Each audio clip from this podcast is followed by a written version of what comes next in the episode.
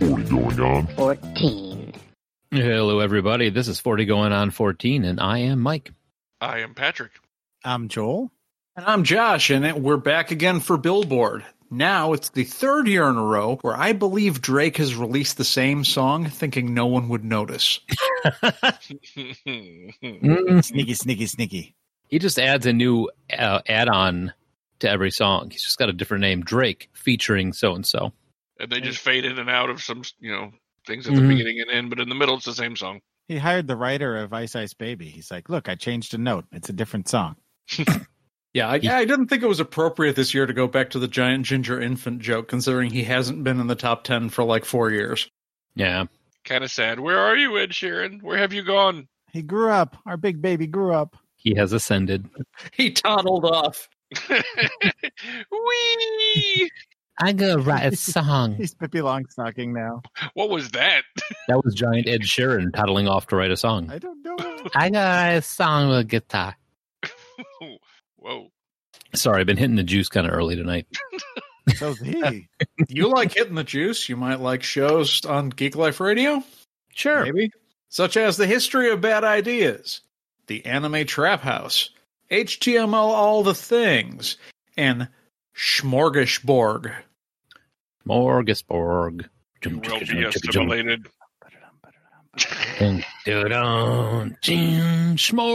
Smorgasborg. Oh, yeah, and we're on Geek Life Radio too. Yeah, we are. In the meantime, Smorgasborg's like, do we have to have them? Why are we Red Dead Radio Hour? Shmorgasbord!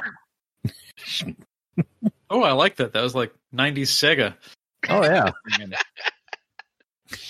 It's- Can't wait to see what Joel turns that into. Oh, the wheels are turning. you got Are- wheels? Are they? No. To both questions. The hamster is dead. Aw. All hail the hamster. Well, if you're looking for some more of this, you can find us on uh, Apple Podcasts, Google Podcasts, Blueberry, Stitcher, TalkShoe, Podverse FM. We're all over the place. We are on Podbean, Amazon Music, and uh, if you're looking to give us a ring and say, "Hey, I think you guys should do this," or Hey, I think you guys should do this. yeah, that would be interesting." Joel, thank you for the suggestion that we're not going to follow. What was your suggestion? Hey.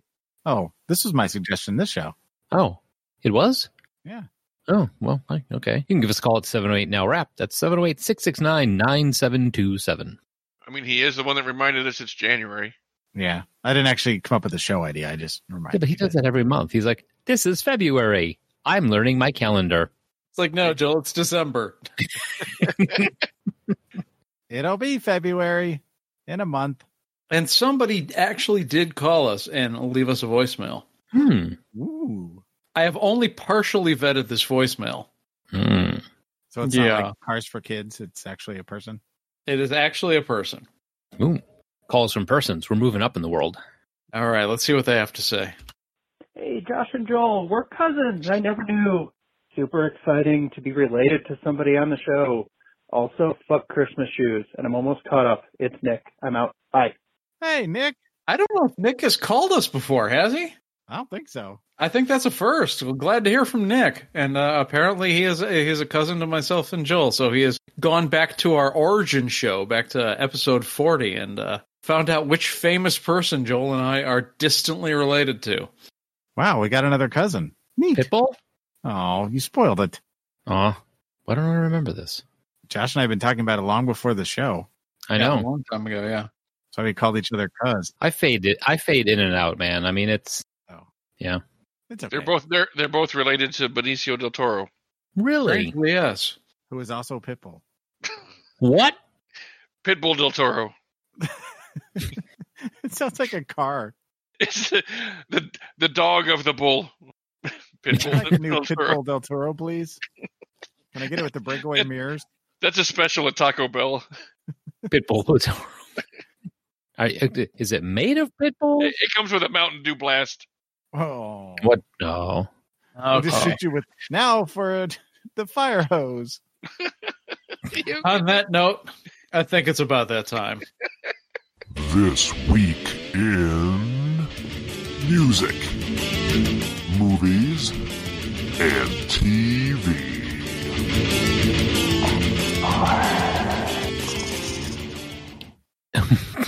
that was so ominous. All right, this theme is January 19th, 1991. Why? Because it's the day that we pulled the top 10 from Billboard in 1991. Whoop, whoop. Yeah. Yeah. All right. So, uh, music, the number one song in the land, will be discussed later. No spoilers. bum, bum, bum, bum. Dum, chugga, dum, chugga, dum, chugga, dum, chugga, dum. I don't, uh, is it Barracuda? It is, and I, I'm not saying if it is or isn't Barracuda. Wow, wow, wow, wow. It All is. right. It's a spoiler. Jabbo Smith, born as Gladys Smith, was an American jazz musician known for his virtuoso playing on the trumpet.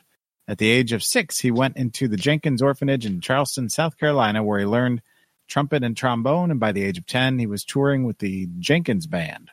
At the age of 16, he had left the orphanage to become a professional musician, at first playing in bands in Philadelphia, Pennsylvania, and Atlantic City, before making his base in Manhattan, where he made the first of his well regarded recordings. He bounced around again from Chicago to Milwaukee, never quite living up to his potential stardom as a rival to Louis Armstrong before he mostly retired from music. His comeback in the late 1960s led to shows in New York, New Orleans, Louisiana, London, and France through the 1970s and into the 1980s until his death this week on January 16th. Hmm. Rest in absorption. I've never heard of this guy. No, I'm sure he's got to be pretty good if someone, you know, if they were saying he's a competitor to uh, Louis Armstrong? Louis Armstrong. Yeah. Jabbo Smith. He sounds like a character on The Simpsons. Yeah, he does. I, I wonder about these changing of names. What's your name? Gladys Smith. You should probably change that. All right. How about Jabbo? It's Sure. interesting that you say changing of names because Louis Armstrong preferred to be either called Louis or Satchmo, but he was called Louis on one live track, and I can't remember by who, but it was like a, like a famous white singer, and then like forever, people were calling him Louis. Oh, that sucks. Yeah, I- and I, ca- I damned if I can remember who it was. But it wasn't Jabbo Smith. No, it was someone who we would know, but my brain is serving up people who aren't even singers, like uh, I don't know. John F. Kennedy. Yes, and Margaret. I like that Louis Armstrong. Shout out. All right, moving on. On January 15th, a new all star rendition of the John Lennon song Give Peace a Chance was released, featuring Yoko Ono, Lenny Kravitz, Peter Gabriel, Alana Miles, Tom Petty, Bonnie Raitt, and many more, billed as the Peace Choir. The single was rushed to market in response to the imminent Gulf War. It's a strange pairing of folks. Well, anything with Yoko is going to be a strange pairing. Yeah. Featuring She's, Yoko. she's like she's like a, she's like Vegemite. You can't pair her with anything without it kind of getting ruined. yeah. Featuring Yoko Ono. Bing Crosby. Bing Bing, Cros- Crosby and Yoko. Bing Crosby and No, it Yoko was Ono. I Bing don't- Crosby that uh, uh, unintentionally renamed uh, Louis Armstrong. Oh, Oh, okay. Oh, That's jumped into my head in the middle of all that. I thought you were throwing Bing Crosby into the Peace Choir. Yeah, I thought you were doing like a Bing Crosby, David Bowie thing, but with Yoko Ono. Bing Crosby and Yoko Ono. What are you doing? What's going on? Why is she making that noise? now everyone will call you Yakko. Yoko Ono and Bing Crosby singing "Baby It's Cold Outside." Oh, Ew. Baby, it's cold outside. Bo- bo- bo- bo. well, who knew he could do a Yoko? Huh? Of all the people, why did I have to get Yoko Ono? Notice I stayed quiet through that whole thing, Joel. Oh, we could do a duet, Yoko Ono and uh, uh and, and Morty. Morty. Yeah. just Oh, get you- jeez, Rick. Why'd Why'd she break up the Beatles? you do with that tambourine, Rick? And Oh, that finally, was terrible. January 18th to the 27th was the massive nine day festival Rock in Rio 2, held in Rio de Janeiro, Brazil. The headliners were Aha, Prince, NXS, Guns N' Roses, New Kids on the Block, George Michael, The Happy Mondays, and Yoko Ono featuring Bing Crosby. All right. No matter where you stand on New Kids on the Block, that's actually a pretty damn good lineup. And yeah. at least one artist from that lineup is going to come up in uh, musical trivia later in the show. Oh, teasers. Is it the Happy Mondays? it is not the Happy Mondays. It's Yoko Ono. In fact, trivia would be who are the Happy Mondays? oh, Oh, I love the Happy Mondays. you introduced me to that. I- If you look at that list, there's a band there for everybody, you know, for 19. And also the Happy Mondays. Oh, Oh, you shut up! I don't even hate them. It's just kind of fun to shit on them in that list. I mean, that's that's You- the, uh, the indie crowd. You know? you made the mistake, uh, Pat, is letting people know you like something. Right? Exactly. Yeah, I I do. I I really like the Happy Mondays. They're very not very well known, but I like them. Did you say the Pappy Mondays? The Peppy. I did not, but I might have. Pat, I'd watch. I'd watch the Pappy Mondays. Bing Crosby says they are now the Pappy Mondays. It's a band made of gynecologists. Ooh, All right, moving on to movies. I was imagining a band full of. Uh, oh damn! I can't think of his name. Uh, from from Oh Brother Where Art Thou? As Pappy Oh, Pappy, o- Pappy o- Pappy O'Donnell. Yeah, but Yeah. I can't think of the actor's name. Charles something. Charles Durning. There you go.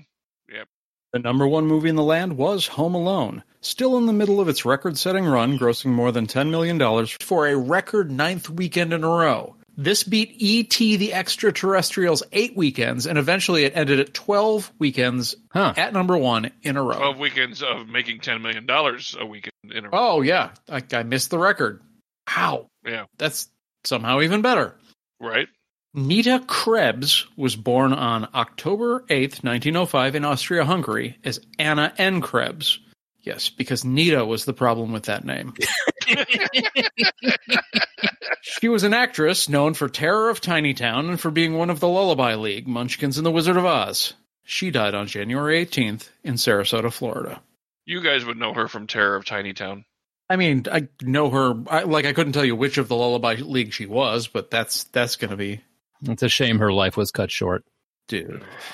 Oh, too soon. Too soon. Glenn Langan was an American character actor on stage and films. Some movies he appeared in were Margie, Forever Amber, also in Dragonwick with Vincent Price and Gene Tierney, and as a psychiatrist in The Snake Pit. His popularity waned in the early 1950s, and he spent the next decade appearing on various television episodes. He eventually achieved a form of cult status as the irradiated 60 foot tall hero of Bert I. Gordon's The Amazing Colossal Man. After winding down his screen career in the 1960s, Langan reinvented himself as a successful real estate salesman until his untimely death on January 26th. Dragonwick is not what I thought it was about. Is it about a No, dragon about a- candle? No, Damn it. Word for word, what I was going to say. a simple Connecticut farm girl is recruited by a distant relative and an aero- aristocratic patroon to be governess to his young daughter in his Hudson Valley mansion. Walter Hudson, Vincent Price, and Glenn Loughlin. Langan, So I, I what is that like the name of the plantation or something? I guess probably. Dragonwick. Yeah. All right. Also, Jack Warner Schaefer was an American writer known for his westerns. His best known works are the 1949 novel Shane. Go ahead, Joel, say it. Shame. I knew he was going to, so I stopped. Widely regarded as one of the greatest Western novels of all time, and also the 1964 children's book Stubby Pringle's Christmas. Schaefer died of. Who doesn't have their copy of Stubby Pringle's Christmas? I mean, that's not made up. That's a real. I know. Um, How does he get the things at the bottom of the can? Schaefer died of heart failure on January 24th in Santa Fe at his 300 acre ranch called the Turquoise Six. that's kind of a cool name. Why I got to be turquoise? Why can't it be black? Why has it got to be Stubby? Handsome, rugged American leading man John Russell served in the U.S. Marine Corps in World War II and he earned a battlefield commission and decorations for valor. After the war, he began playing second leads and occasional heavies in major film productions. In the 50s, he branched in, into television and starred in several popular series, most notably the show Lawman. His appearances were sporadic after the 60s, although he was a memorable villain in Clint Eastwood's Pale Rider. He died on January 19th of emphysema. Yeah. Wait a minute. Yeah, e- everyone except for Home Alone. Yeah, I had a death for mine. Stubby Pringle's Christmas. Stubby Pringles. The can's shorter. No more wasted Pringles. Yep, still not funny. Here's a story. It's on. It's on Goodreads. Here's a story perfect for reading aloud when the families gather together at Christmas time. May not be traditional, nor is Stubby Pringle. Sitting- All right, kids, time to sit down and hear about Stubby Pringle. That's how you get taken up to the barn and get a whooping. That'll, that's paddling. TV shows. The top shows in the land were Roseanne, Murphy Brown, Cheers, and Home Improvement. Whew. There you go. It was 1991. Yes, it was. On January 16th, all major television network schedules were preempted by coverage of Operation Desert Storm right after the evening news broadcasts. It was the first war to be televised live, and the nation was enraptured as the U.S. led coalition forces began carpet bombing strategic positions in Iraq. I remember that. And Mike sat there with his C record in high school and hoped there wasn't going to be a draft. Wow, I was a, I was a sophomore in college. I remember watching that on TV in my dorm room. Mm. I was a sophomore in high school. All right. I don't know. Uh, Joel, you want to chime in? You're Uh, I, I was there. All right, mean- thank you, thank you for that contribution, Joel. His butler came in and told him, "Sir, we're at war," and he just went back to sleep. Mm. I'm pretty sure Joel was also a sophomore, unless there was some Yes. fuckery in high school. No, yeah. I was I was a sophomore at that point. 91, 92 was sophomore year. All right. So the 48th Golden Globe Awards, honoring the best in film and television for 1990, were held on January 19th at the Beverly Hilton. Winners included Kathy Bates for Misery, Julia Roberts, Whoopi Goldberg, and Kevin Costner's, of course, the acronym of the week, which is DWW. Pretty sure that's just Dude Wonder Woman. Pretty much just him standing there in the costume, and it was still better than Wonder Woman Oh, 1984. I thought it was like dude, comma Wonder Woman. Like dude. No, it's just, just He just dude Wonder Woman, yeah, yeah, it's just Kevin Costner in the outfit. Wonder Woman with a beard. no, that is Dances with Wolves. So close. Is that like strictly ballroom? No. I have no idea where you're going with this. There's no ballroom in that Wonder Woman outfit. clever, clever. Oh, In what was then the longest match at the Australian Open, Boris Becker beat Italy's Omar Camporose in 5 hours and 11 minutes on January 18th. It is now the fourth longest match in Australian Open history. that's insane. That is, I can't even imagine standing up for 5 hours. Or watching it Much for less. five hours. I know, right? yeah. Get a sore neck. Oh, you mean in person? I'm yeah, even watching it on on television would be, you know, 5 hours of tennis. That's that's rough. It was five hours of Bobby this. McFerrin there? I thought it was No. a guy wearing plungers for feet. It was Bob, Bob. You didn't know Bobby McFerrin was an announcer for the Australian Open? I thought he did the halftime show. Jesus, dude. Sorry. Keep clogging. All right. On January 15th, Dean Jones and Mark Taylor led Australia to a seven wicket win over New Zealand in cricket's World Series Cup second final in Melbourne, winning the series 2 0. Seven wickets. That's a close game. That's a lot of Ewoks. I hate you. Mm. Yub yub. On January 17th, Andy Van Hellemond set the NHL record for most games worked by a referee when he appeared in his 1,173rd regular season encounter as the St. Louis Blues hosted the Montreal Canadiens. At the end of his career, he had officiated 1,557 regular season games and 227 playoff games. That is commitment to your job. Yeah, That's a lot of yeah. games. That's a lot of lot of refereeing. It's a lot of striped shirts. And that's it for sports. Uh, you want to play us off, keyboard Joel? Na na na na na na. So every year, after all the Christmas songs fall off the list, we do our annual Billboard Top 10. So this year we are going for 1991 against this week in 2021, which was the uh, January That's 30 16th. years ago, which is uh, uh, something I wish wasn't true. I know we were discussing this at the dinner table, and I brought. I just said, you know, it was for thirty years ago. And Suzanne looked at me. She was like, "What?" Like, yeah, thirty years ago. That's how long that was. So I think everybody had that same little bit of shock to when it. we were all around Katie's age.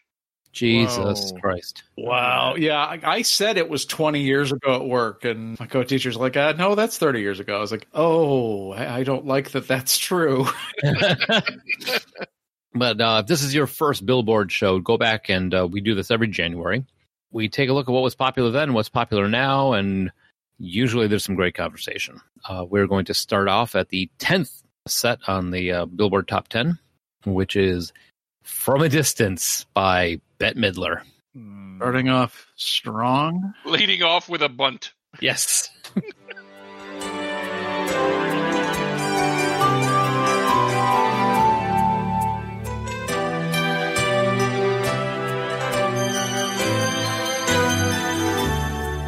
From a distance, Yeah, that's enough.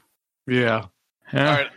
I will start off this conversation because I will fully admit right now, when this song was popular, I liked it back in the day. In 1991, 19 year old Patrick liked this song because 19 year old Patrick had not like gone out into the world yet and worked in customer service and bartending and been dealing with the public and everything and had not been beaten down by life and really thought, hey, yeah, the world is kind of, you know, from a, you know, from a distance, it's all good and blah blah blah. If we could only just see it, and you know, bel- you know, the young wanting to believe in humanity and the good of people. Patrick of 1991. This was a this was a song that spoke to him. I'm going to give you a pass on that because I have some terrible opinions coming up in this top 10.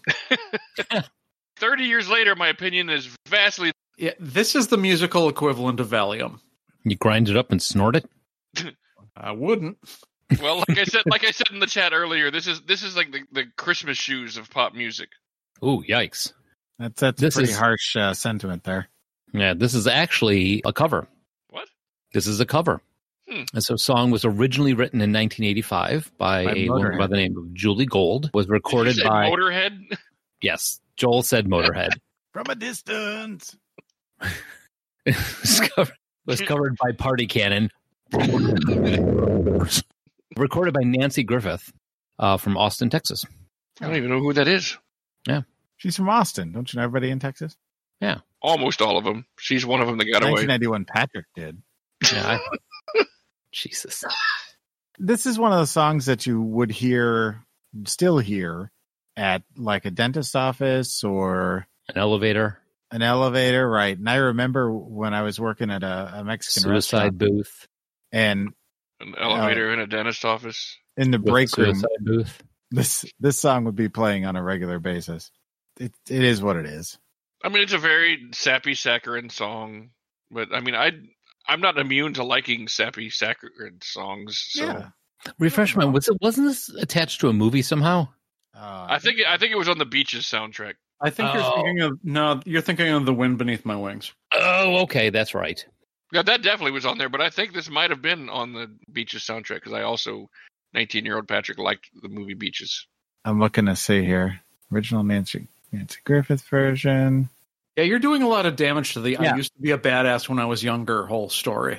Just just saying. Well, no, this, these were the good years when I was like like there was that little pocket of time when I like went to Christian high school and I was a good kid and I went you know and before I met you guys like the couple years when I was still in the DCE program and I tried to be good and, you know pre high school bad years I was a bad kid high school no I was a softie Yeah, I don't see it listed on the soundtrack here so far. okay All right, we ready to move on to number nine and not have to think about from a distance anymore? no I Ever? want to talk about this for another half an hour It's Yes. not on beaches.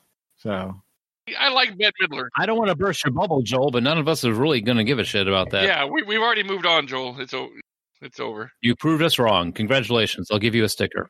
I'm doing a deep dive on Bette Midler. Stop it. Don't ever say doing a deep dive on Bette Midler to me again. I'm doing a deep, deep dive on Bette Midler. So that's number 10. Moving on, with number nine, we have the ever popular and flaxen haired Nelson Uh-huh. with After the Rain.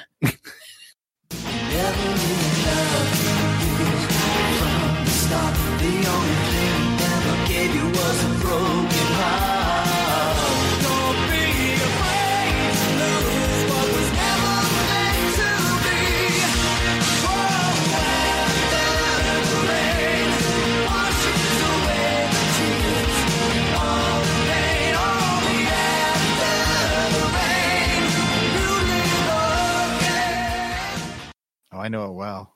I'm sure you do. I was a huge Nelson fan when this album came out. of course you were It was on repeat in Joel's car. He is the big fan. Yeah, as in there are not two of you. That made me pee a I mean, little. this is basically just like the oh, that's the Nelson song that isn't love and affection. The whole album was solid. It was a good pop record. I have I don't even remember this song at all. After the rain or before the rain? After the rain washes away the tears and all the pain. Oh, after the rain, you live again. You're not making it better. No, You're not making it worse though either. Yeah, that's true. I will say I don't hate this song, but uh, like I said, it's not love and affection, so I don't really care about it too much. It's not a song to know. I mean, it's just kind of there, despite Joel's love for it. Yeah. I mean, it's not terrible. Yeah, exactly. I love pop music. I love acoustic music, and I love hair metal type music. And so Matthew and Gunnar kind of mushed it all together. And, and you love twins. and I do love Twins, Mm hmm. and they just made a solid pop record. Yeah. Nice record to drive around, listen to in your car. I am shocked that this is top 10 material, though. I mean, it's not even the best power ballad in this top 10. No. n- not at all. It was 12 weeks on the chart according to Billboard. So it peaked and it peaked at nine. Okay. So, pretty big record. yeah, it was on the uh, After the Rain. Obviously, it was the album for it. Some trivia on this one. Uh, there were several issues in creating this album, one of which is that Gunnar Nelson did not know how to play guitar. Uh, Gunnar stated in an interview was, what if I took a year off and all I did for that year was play guitar for 10 hours a day every day? You'd have some hella calluses. Studied and learned how to play guitar. That, that's called the Eric Johnson method. What if I just do this for a whole year? But could he play the White Cliffs of Dover? Eric Johnson went for an audition at a studio, and they told him he wasn't good enough, so he went for five years and locked himself in a room for like twelve hours a day. That's what Dennis did. Yep. That's literally like the same path Dennis took, and now he's amazing. I hope he has the same success. As do I. Now I want to listen to Nelson. No, you don't. Uh, They're no, on my phone. I'd rather listen to Dennis. that's what. Yeah, no shit. Well, I agree with that. And I'm not even down on Dennis with that statement. He actually had a radio topping, well, in certain segments of radio, topping a hit like last year. He's good. It's a definite possibility. Yeah, he is good. He's very talented. I want to listen to Nelson. That's one of those sentences that- that's never been uttered before. I just uttered it. I know before. That's see. There's a there's a point in time when you said it, and then there's a point in time that is before that. That's the time I'm referencing. I said it in 1991 too. oh, All right. So moving on from them to Stevie B playing Because I Love You, also known as the Postman song. Just to let you know exactly the way I feel. To let you know my love's for real. Because I love you. And I'll do anything. this song is like lyrical epic. Jeez. Wow. This is this is this came on and Susie and I were making dinner tonight. This started playing and we like almost automatically like face each other, held each other by the waist by right angles on the elbows and started swaying left and right. Did you leave room for Jesus There, between you? there was room for Jesus in between the two of Okay. us. And then I turned to the corner of the room and said, Stop making fun of me. Shut up, guys. Like her. This is a song that I actually have some positive memories from. I, I didn't know I I knew this song. Like from the title and from Stevie B, I, I didn't realize I knew this. But this was like a B96 in Chicago staple. Yeah, So- it was. Th- I have some strong recollections of sitting on the second floor of my uh, house, which was a place where my NES was set up. And sometimes I didn't feel like putting on a record or putting in a cassette. And I just turned on the radio and I'd be sitting down. I'd be playing like Fester's Quest. And this and several other songs from this top 10 that I will. I will admit are objectively not very good. the best thing about this story is Fester's quest. Right? It's strangely specific. Yeah, like I remember playing that game and hearing this super early '90s R&B. I mean, this was a hard nostalgia hit for me. This, this, and a couple others that we're getting to. So, some trivia on this one. This hit the charts in 91. It was released in 1990. They recorded it in 1988 and sat on it for two years. It'll get better. Is now the time? Now's not the time. Wait till Josh is playing Buster's Quest. Crazy is this guy basically had two hits, and they were like 1991 and 2009. Now, you want to hear some other craziness. Hong Kong singer Alex Toh and Hacken Lee covered this song in Cantonese. and it was also covered by an American German singer called Ray Horton. Ah, good old Ray Horton. The Reverend Ray Horton? Uh, no, just Ray Horton. He was not a reverend at this time. I'm pretty sure it's the same dude, though. Might be. I do remember that song. Not definitely not the Reverend Horton Heat.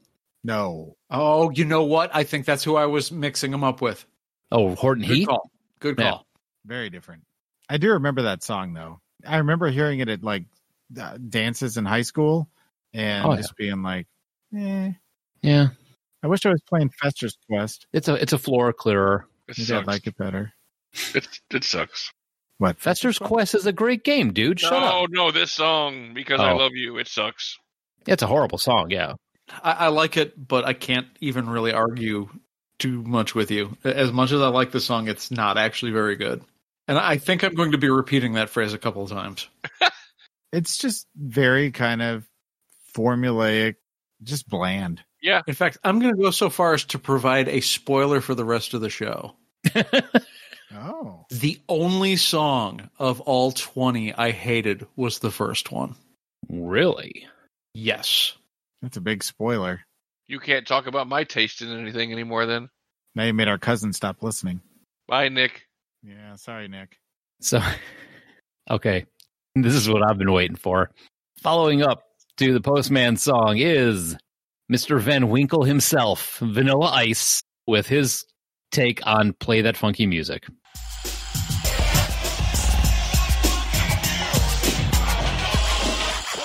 I'm back, and I'm ringing the bell. I'm rocking on the mic while the fly girls yell. Rolling ecstasy in the back of me. Well, that's my DJ. DJ. Cutting all them C's. He's hitting hard, and the girl is going crazy. Vanilla's on the mic, man. I'm not lazy. I'm letting my throat kick in.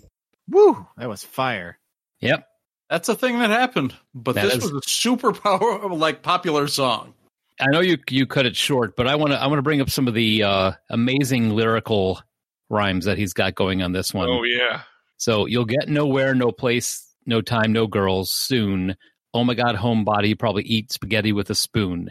Well, how about the one with uh, Wait, wait oh wait, he makes stepping up a stone. word to, to rhyme supercalifragilistic? Oh yeah, yeah. He uh, where did that one go? No, f- good luck. I like my limes atrocious, supercalifragilisticexpialidocious. and we were listening to these, we were listening to all these songs at dinner, and I I know when it's a beautiful moment when both girls look up and like what? Keep moving to the uh, second to the last verse. Stepping so hard like a German Nazi, startled by the bases hitting ground. that was another moment where everybody at the table kind of went, "What?" did he Yeah. just say? Oh, Mr. Van Winkle. Uh, Yeah, Not that's- a good song. Not a So- good song. not good. No, no, not at all. I still don't hate it. I kind of nothing this song. It sounds like it's from Grandmaster Flash era. I, I see Ross from Friends on his little synth playing the bass line to this. And that this is why I don't like the Beastie Boys because I feel like it's written exactly like this. The same, No. same rhymes, the same crap. Yes, No, yes. not even the same ballpark. Read the lyrics of a Beastie Boy song. Don't just sing I- them. Uh, I'm, Read them. I'm I'm with Joel on this. You don't know what you're talking about. Yes, I do, man. Come on, their lyrics are just as bad. Pat, you're wrong. No, I'm not. You are. Read, read the Beastie Boys lyrics. Don't just sing them. They don't make any fucking sense. They're just sentences thrown together that rhyme. That's all they are. There are Beatles songs like that, dude. That that's not a very good point. Yeah. I wanna rock and roll all night and party every day. Yeah, I don't think something needs to make sense to be a good song because I like "Come Together." Well, yeah, I, there's See? several things that, that don't I need to like make them sense. But together. I like the fact that he's he's uh, dunking on Kid and Play in this song too. Where did it go? I would much rather listen to Kid and Play than them than him. That's true, but it is a Yeah. weird place for a diss track. Yeah. Smooth. Why you staring at me? So I get off. I'm in my own face. The girls say they love me, and that's okay. And I can dance better than any kid in play. That's kind of weird. I mean, because Kid and Play weren't exactly like an aggressive band. No, I mean, they were kind of like goofy fun. Yeah, I mean we're in the party rap era. Yeah, I mean, who are you going to diss on in this track? I mean, who- I want to diss on someone. Well, diss on Kid and Play. What are they going to do about it? They'll be like, yeah, okay, whatever, man. And ne- Uh, next song, I'm going to take down Webster. he was a rapper. Webster can can handle himself. Like I'm gonna shit all over Young MC. No, don't, man. Young will cry. it isn't good.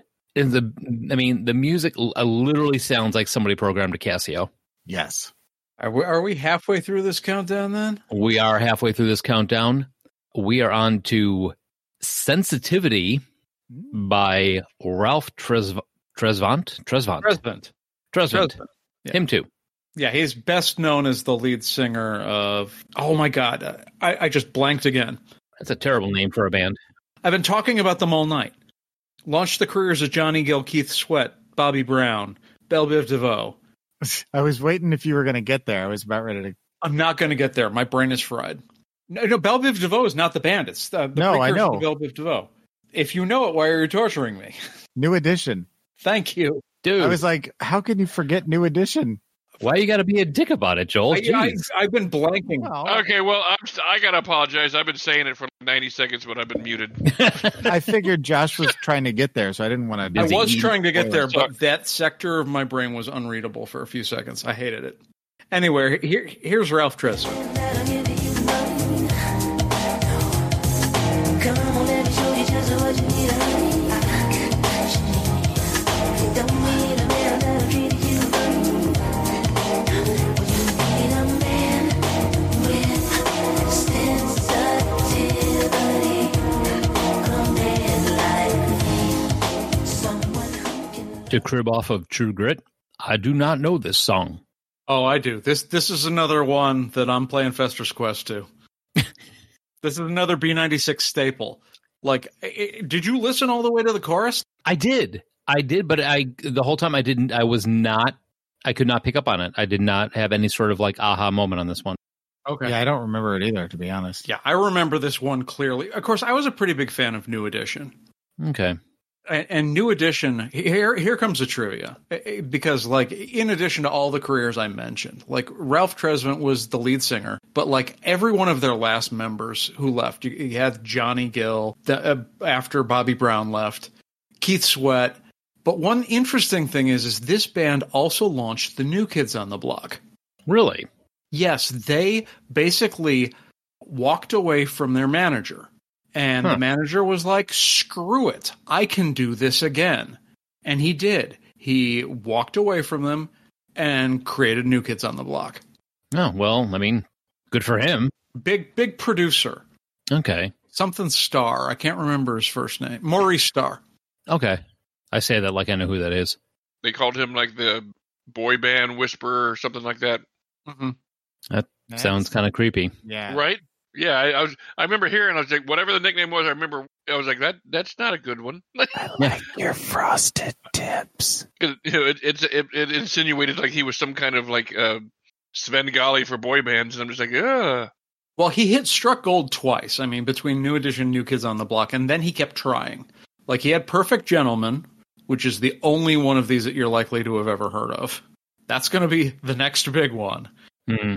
Then like Homework, The Superiors, Heart, Body, and Soul, classic example. Yeah. Huh. Basically, he struck gold twice, and then he was done. Well, I mean, if it's going to be New Edition and New Kids on the Block, I mean, it's that's pretty damn good gold. He Right. should have named it the next band "New Something." That was the key. It had to have the word "new" in it. That's what he was missing. He was missing the new. Hmm. Kids edition. Well, all right. So, moving on to the next uh, track on here is a band called Surface with The First Time. surface, or as I like to call them, great value boys to men. Can you tell from the look on my face that I love you more today?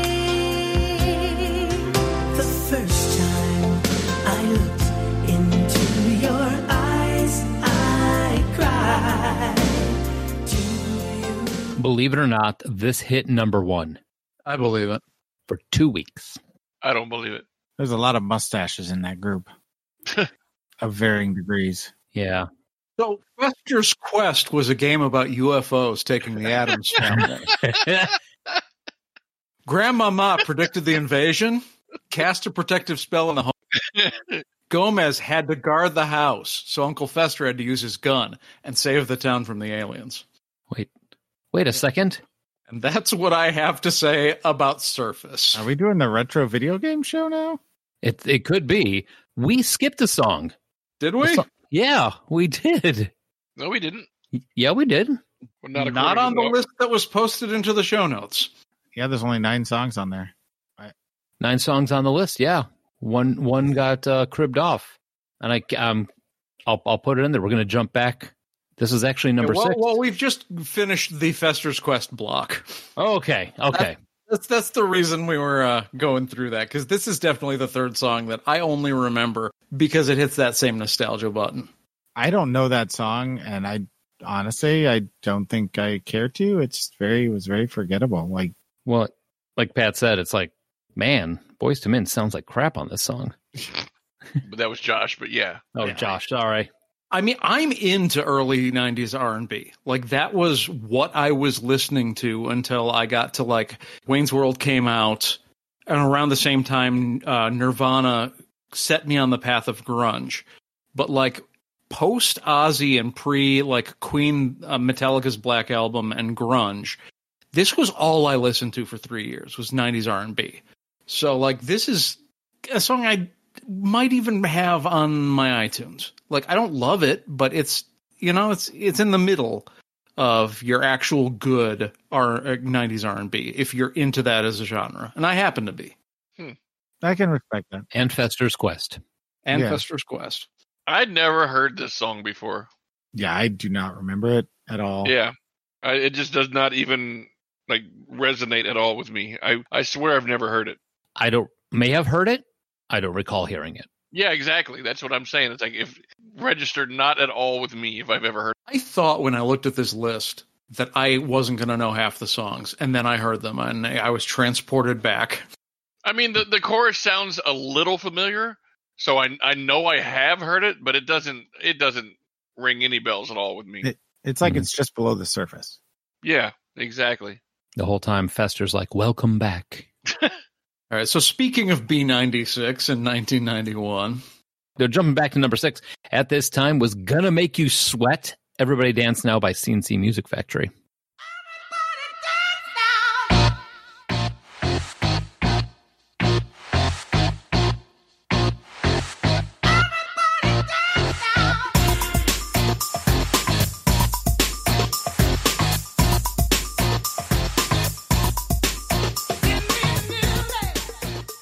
I don't like songs that tell me what to do. Right? I had to stop it there, or I was going to play the whole song. I love this song. I do too. It's so much fun. And every single time I hear this, I think of the first time that we did lip sync battle for Instant Game Show. And that guy did Oh uh, yeah, gonna make you sweat. And the other guy, the thing I remember about is that that poor guy that went before him, like lip sync Ring of Fire, and just stood there and did a great job lip syncing the words. But how much action can you do to Ring and Fire? And then this guy came out and did the whole dance. And I looked at the other first guy and I'm like, I got bad news for you. And he's like, Yeah, I know, I lost. Yeah, he pretty much just walked away before the the guy was even done. They're like, We have something for you still. Don't don't leave, don't leave. But Yeah. seriously, dude, but I mean, this song has one of the greatest lyrics of all time. You know, it's it's your world, and I'm just a squirrel trying to get a nut to move your butt to the dance floor. you you can't you can't deny that. I mean, it's John Lennon's got nothing on that. It's just science, dude. I just I love this song. I, I, I it is kind of dumb, but like it makes you move. It's great driving music too. Cooking music, put it on. Everybody, everybody enjoys this song just because it's goofy and fun. Okay, Pat, let's hear Yeah. from you. Uh, yeah, I mean this is this is a great like pump you up song. There's it's it's a perfect song as far as it does exactly what it's for. It's it's perfect in every e, Okay, every good. iteration of itself. Yeah, I there's nothing to really hate on this song. This is turning into a life cereal commercial. Patrick likes it. it's a fun song. I, no reason he wouldn't.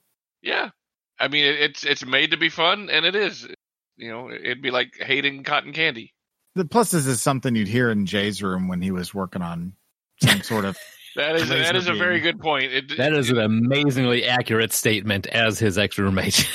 he's the only guy that can listen to this song and not even dance. He's just like, mm, yeah, love this song. yeah, love it. Got a code. As he Um, just this- sits there. This song also, I, I sort of mentioned this earlier, but this song drove the birds crazy. Uh, for listeners that don't know, uh, I've got two cockatiels. As soon as it came on from two rooms away, they started freaking out. and so Sarah brought them in here, and they were both dancing and singing back to the music, like trying to figure out where it was coming from. I've never seen them react that way, and we play music for them all the time. Huh. Yeah, they just Yeah. went berserk. They loved it. They went bird zerk. It's true. It- It's gonna make you sweat. Can't help it. Well, they heard him say everybody dance now, and they're like, all right.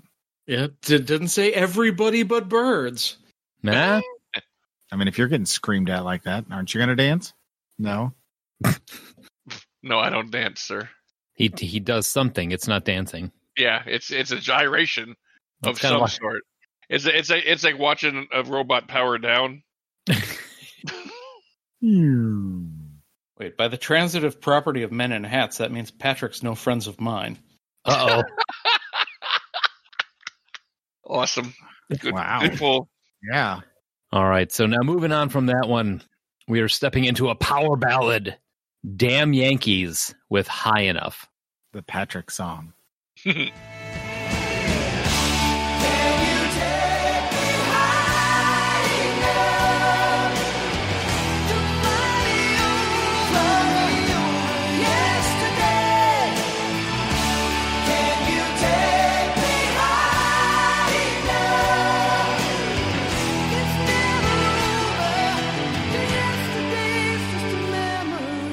Those damn Yankees. Dude, when this song came on, Sarah and I were singing it, just belting it out. Like, I love this song. This is a great song. It's another uh, high school memory, you know, hearing it at the dances. And uh, it's one cassette I never owned, but This was a super group song. A bunch of guys got together. Uh, just made one album, hmm and this is a song that, that I had talked to you guys briefly about. Uh, one of my favorite pieces of musical trivia. This is the answer to. So it's it's kind of spoiling it. The question is, what is Ted Nugent's only number one song? uh, Oh. that's Yep. good. Hmm. That's good. That's one to tuck away in the back of the brain. Right? Well, it's Yeah. interesting they say supergroup because you know you've got Tommy Shaw of Sticks. Okay, I could count him. You know Ted Nugent definitely you could count him as being you know supergroup. And you've got Jack Blades of Night Ranger and Michael Cardellone, Cardellone. who would later join Leonard Skinner, but nobody he wasn't a known drummer before that. Not every member of a supergroup is going to be super. I mean, somebody, you know, somebody's got to be Ringo. Well, if I'm thinking of like the traveling Wilburys, you know I think supergroup. But yeah, but I Yeah. mean, if three out of four are pretty super, I'll I'll go ahead and give you the designation. If two out of four, we'll be like, no, you're just kind of a assembly of some good musicians. But I'll I'll give you know three quarters is a super group. So maybe Traveling Rollberries and Cream are super duper groups. Yeah, they're ti- they're they're tip toppy. Tip toppy groups. it's a new classification. That's the official designation. I don't know if you know that. It, you know, if you check the records and the you know, tippy toppy. Somebody called Webster's. Tippy toppy group. Emmanuel Lewis is like, why are you bothering me with this shit? It's- but in, Oh, in his Mr. defense of M- Michael Carlone, he did go on after this from Damn Yankees. He played played for uh, Freddie Mercury, Vince Neil. Again, he went on did some work with Peter Frampton, Leonard Skinner. and He played for a long time with them. I mean, he can't be a slouch if these three guys picked him. That's true. Right. Yeah. You know, if yeah, if, if these three come up and say, "Hey, we need a drummer," how about that Michael Carlone guy? Yeah, you know that that carries some weight. So, but this is a great freaking song. Yeah, it really is. And uh, you learn through the music video that Ted Nugent can repel bullets with the power of rock. I need to watch that video again. Watch it. There's a great scene. It's so 80s rock in the 90s where Mm-hmm. Ted Nugent, the cops have surrounded a house where Ted Nugent is inside, and he comes out on the porch and they open fire, and he just opens up with a sweet guitar riff, and like nobody can shoot him because he's rocking so hard. That's kind of awesome. Yeah, yeah, that, To that, is, see- that that's just kinda- screams Ted Nugent. Like, right that's there. kind of like that's kind of like the two sides of the same coin of like really and pretty cool at the same Yeah. time. That, well, that's that's Ted Nugent in a nutshell, right there. Yeah, yeah. You're like, that is awesome, but also ridiculous. That's Ted Nugent. Awesomely ridiculous. That sums up Ted Nugent 100%. Uh, but yeah, moving on to number two, we have Madonna Who? Yeah, I know. Who heard of her? Madonna doing Justify My Love. You put this in me. So now what? So now what?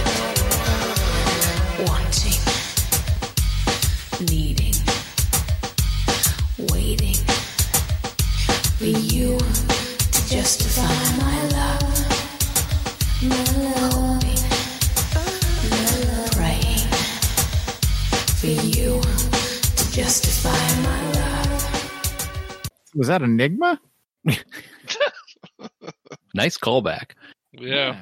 Uh, that was Justify My Love. I'm sorry, but the every single time I hear that song, the the real song, all I can think of is the Mike Myers parody video. for sure. Yeah. And I'm always shocked by how repetitive it is. Like I still have some positive memories of this song, but it's actually not great. He was playing Fester's Quest 2. It's a perfect like club song. I I've heard it in a million clubs I've worked in. Mhm. and it, where where it's just one one of those like you said repetitive kind of semi sexy beats that just kind of plays you don't even really think about it or notice it and this is one of those songs that I think became more popular not because of the song but because of the video Yeah. 100%. Yeah. Everybody was talking about the video. Everybody's talking about, how it was practically porn yeah, MTV pulled it. It's got to be a rep. Oh my God. MTV pulled it. And they had like a book, like a coffee table book for it and everything. And in the way of Madonna music, it's not her best stuff, no No. not No. by a long run. No, and I'm a fan and I would put this like middle bottom of the pack. Hmm.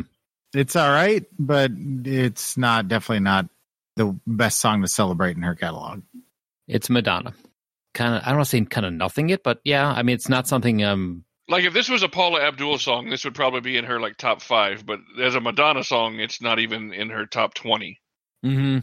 Yeah, you dislike Paula Abdul more than I do, but I find it difficult to disagree with that statement. So very breathy. Yeah. Didn't, I didn't know I didn't know Madonna had asthma. Oh. Hmm. All right, so moving on to the number one song of the week, we have Janet Jackson with Love Will Never Do Without You.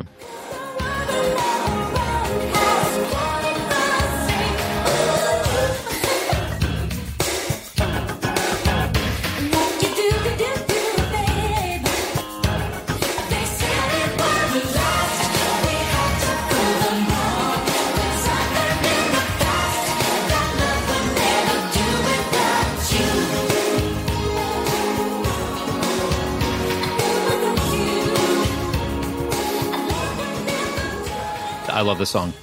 I'm with you. Even though it's uh, straight middle of the pack for Janet Jackson, like down to the middle of the pack for Janet Jackson is pretty fucking cool. Yeah. Mhm. This was off her uh, 1814 Rhythm Nation album and that whole that whole album was great. That album is amazing. Absolutely. and this is just a, a fun tap your toes dance song it's it's you know it's it, it's fun Well, she's just a huge talent. Luckily, she got or has gotten enough accolades because she deserves them, but it's a little hard when your brother's Michael Jackson. But she held her own and put out some amazing stuff. there was some concept on this one. Uh, apparently, Jimmy Jam, one of the producers on this one, they were considering the idea of making this song a duet, and they thought about getting Prince, Johnny Gill, Ralph Tresvant in it, someone else to work sing with her along with it, but they couldn't have any sort of concrete plan. Jimmy Jam apparently told Jackson, "Sing the first verse low, like a guy would sing it." So that's why she sings it one octave lower than a regular singing voice on that first verse, and then goes up to the second one some other trivia on this one. The trumpet on this, played by a one Herb Alpert. What? Yeah, right. I mean, if you're gonna get a trumper, you know, you're gonna get some trumpet. How about Herb Alpert? What's he doing? I don't know. Let's get him. You know. But this is, you know, in that bridge. I mean, do it. It it's it's just- just so good. Chuck Mangione Don't do that, dude. Seriously. that's racist I just wanted Pat to start singing "Feel So Good." So good, so good. it feels so good. I don't know why it makes me laugh. I know it's not Somewhere Herb out there, Chunk Man Joe's like, ah, look at that headache again. What is that? so good, so good. It feels so good. So good, so good. He's on Tito Jackson's album. Chuck Mangione. um, Some other things I toss in here about uh, on the trivia on this with the music video had cameos by Antonio Sabato Jr. and I want to say Digimon, but Digimon Hansu was also in the Shai- video. Shaiman Ansu. Jaimon Hansu. Yeah. You know I don't do Wow. I don't do, I don't do words well. That's pretty early for Jaimon Hansu. Right? Yeah. So, but yeah, Good trivia. that's fun. It's you know, and I I'll tell you back when this came out, I had a thing for Janet. Man, hmm you know she comes out on those shoulder pads. Yeah, she was always cute. We always wa- we, I mean, we watched her grow up. I mean, you know, Penny on Good Times. Perky, Perky and Peppy. I'm a big fan of nine out of ten songs on this, even though some of them are like not great. It's still better than Surface. No, I, am all about Surface, dude. No, it's it's everything No, except for The, the From a Vanilla Ice song is, is clearly the worst song in that whole list. Dis- dude. Oh, Bette Midler. I know Bette Miller is bad, but that song is worse. The thing is, I think with the difference between the Bette Midler and the Vanilla Ice is you're like Bette, you can do so much better. Yeah, exactly. Vanilla Ice. Vanilla Ice, you're like this is the top of your game, dude. Good on you. This guy no, got him. his, his first song was legit. Too legit. No, that's MC Hammer. Right, right No. error, wrong, wrong No, guy. I I- I know. So thrown back to the dinner time playing this playlist. this came on about halfway through it. Katie stops, looks at me and goes, This guy got a movie. Just like, good point. See, that's all it takes. Make this song, get a movie. And So- you know what? Play that funky music is not a great song, but at least it's fun. Where there's nothing fun about from a distance. No. From a distance is like eating saltine crackers with butter. It'll fill you up, but it ain't fun. What do you Yeah, got against butter? Nothing on when they're on saltine crackers, man. That's just kind of gross. unless you're Paula Dean. I'll just take the butter. You keep the saltines. Oh, ASMR again. All right, so we're we're, we're going to take a break right now, and we come back. We are going to talk about the top ten right now, 2021, January 16th. This is where things get interesting. That's happening. Yeah, so we'll be back in a little bit. Clean out your ears and refresh your playlist, and we'll be back in a little bit.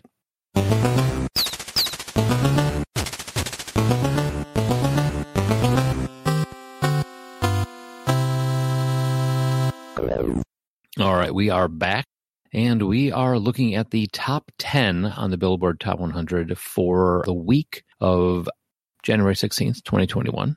And uh, we're going to roll these down, starting out with a song by the name of I Hope by a one Gabby Barrett featuring Charlie Puth. Puth? Yeah, it'll be a little bit before you guys hear this, but since we can't actually know what the top 10 is in the future, no, you'll have to deal with a couple weeks ago. Yeah. We're starting here. Yeah.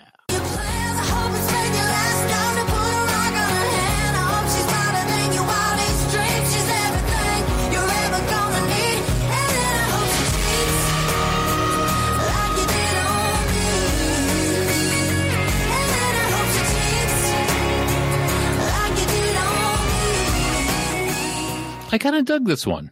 Yeah, I actually knew more than half of the current top 10, and this was a song I didn't know. And I like how it starts with, like, I hope that you feel this way about this person. And by the end, it's like, I hope she makes you feel the way you made me feel when you cheated on me.